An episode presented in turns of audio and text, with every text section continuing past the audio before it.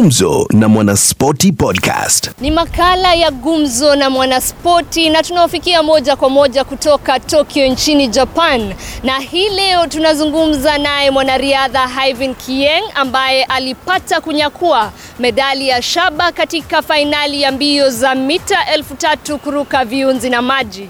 Kumbuka Havi Kieng ndiye aliyepata pia medali ya fedha katika mbio za Olimpiki ya Rio mwaka 2016.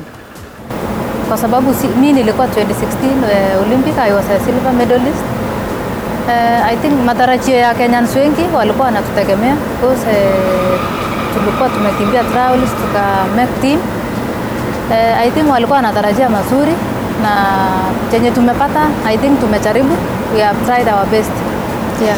Wewe kama mwanariadha wale waku, wakutazamiwa sana, ulikuwa na any pressure of some sort kuingia kwa hii competition?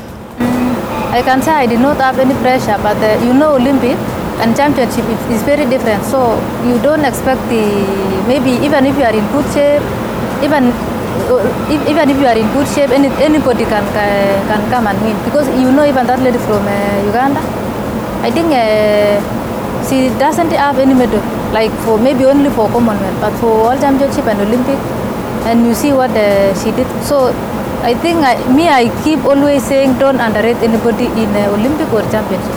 Just focus fully. Intention yako ilikuwa kwa upgrade kutoka kwa silver uh, hadi gold but haikuweza kuwa hivyo. Ni nini ambayo unaweza sema ilikukosesha kupata hiyo gold? When I was running it, I was not feeling uh, my hamstring started. At first, I had a problem with my hamstring. Maybe I when I was uh, starting the season, when I was going through Diamond League door. Then after some time, after Doha, I go, I see the doctor. Then I was cancelling some races.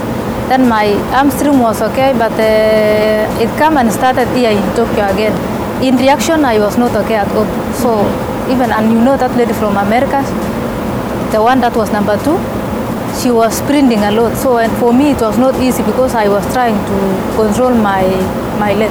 Of course, it's somehow disappointing, but you know, sometimes it is good to give morale for yourself because we still have some races and we are, I'm still. But for me, I can say now because I'm trying to exceed now track because of the injuries. You know, sometimes injuries is. But I thank God because after all, at least I, I think it's only 2019 that I did not get any medal. But for other races, I was just maybe even if I'm not winning, just I am somewhere. Mm-hmm. I thank God for that.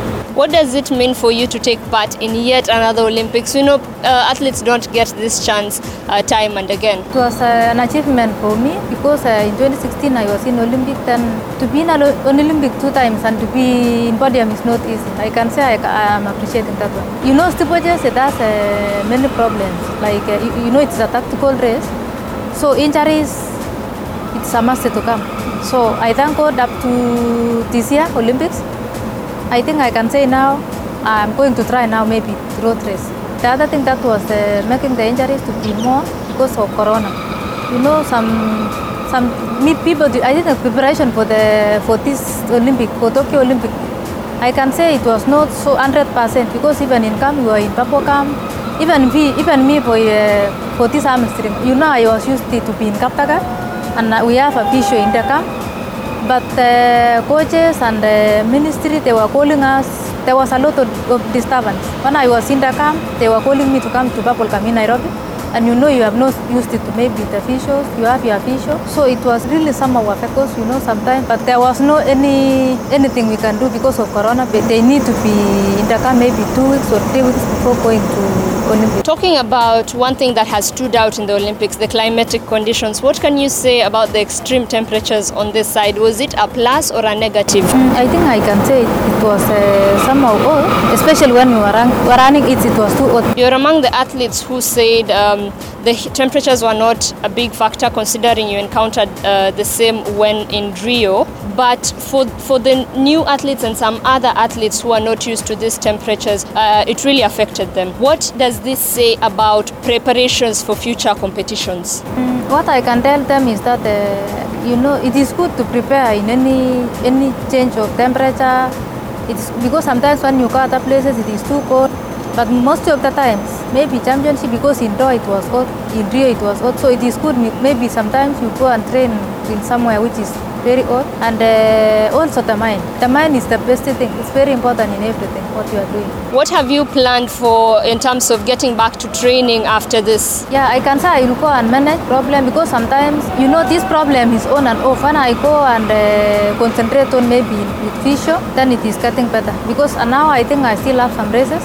I think I go now and uh, concentrate with the treatment, and I just go on with the diamond the remaining one, because we still have the final one. Now, uh, speaking about the Kenyan uh, how do you think overall Kenya has performed this Olympics? I think so far so good. We are doing good because we still have some athletes competing, but I think they will do better and we will be on top maybe. But people, I think they are giving on criticizing us, but it is good to give us morale and I think we will do better. Speaking about the criticism, is has it in any way affected uh, athletes uh, back here and the outcomes? Of course, you know it, it can affect some. If somebody has not have a strong mind, then it can affect because social media, people at home, they were. I think they they was not expecting. But you know, in Kenya, it is good to accept it because. Uh, you cannot compare Kenya with America because America, I think they have many sports. But in Kenya, I think the only sport that is very strong is only athletics. So I think so far we are trying. And finally, as we wind up, what do you think can be done differently to make sure that maybe in the next coming Olympics in 2024, Kenya shocks the world away from the performance we've witnessed this time round? I think the only thing now is uh, just to focus on that because next year we, st- we still have a world championship. Then uh, after next year we, we have Olympics. So I think it is high time for Kenyan coaches now to train the athletes. Uh, and I think the other thing is not good to. I know yes, it is good to be in the camp. Like if you compare with America, you know the problem with Kenyan, they are forcing athletes to go to the camp. Like you go to Kasarani. Me, I was I've been training in Kaptagat since when I am athlete and they are forcing maybe you go to Kasarani to stay there for one month. Like when we were in Kasarani for sure, I can say you are going for Hong Kong. Maybe you go at 9 in the morning, then you will be back at around 4. Then my training was completely changed. Me, I think I'm planning to go to maybe road race and then uh, half marathon. Then after that one, I go to, mara- uh, to marathon. Yamekuwa ni mazungumzo ya kufana haswa tukizingatia bidii ambayo mwanariadha huyu ameweza kutia katika mashindano haya. Kumbuka ni mazungumzo moja kwa moja kutoka nchini Japan na mimi ni wenu Rotuno Kunyike. Gumzo na Mwanaspoti Podcast.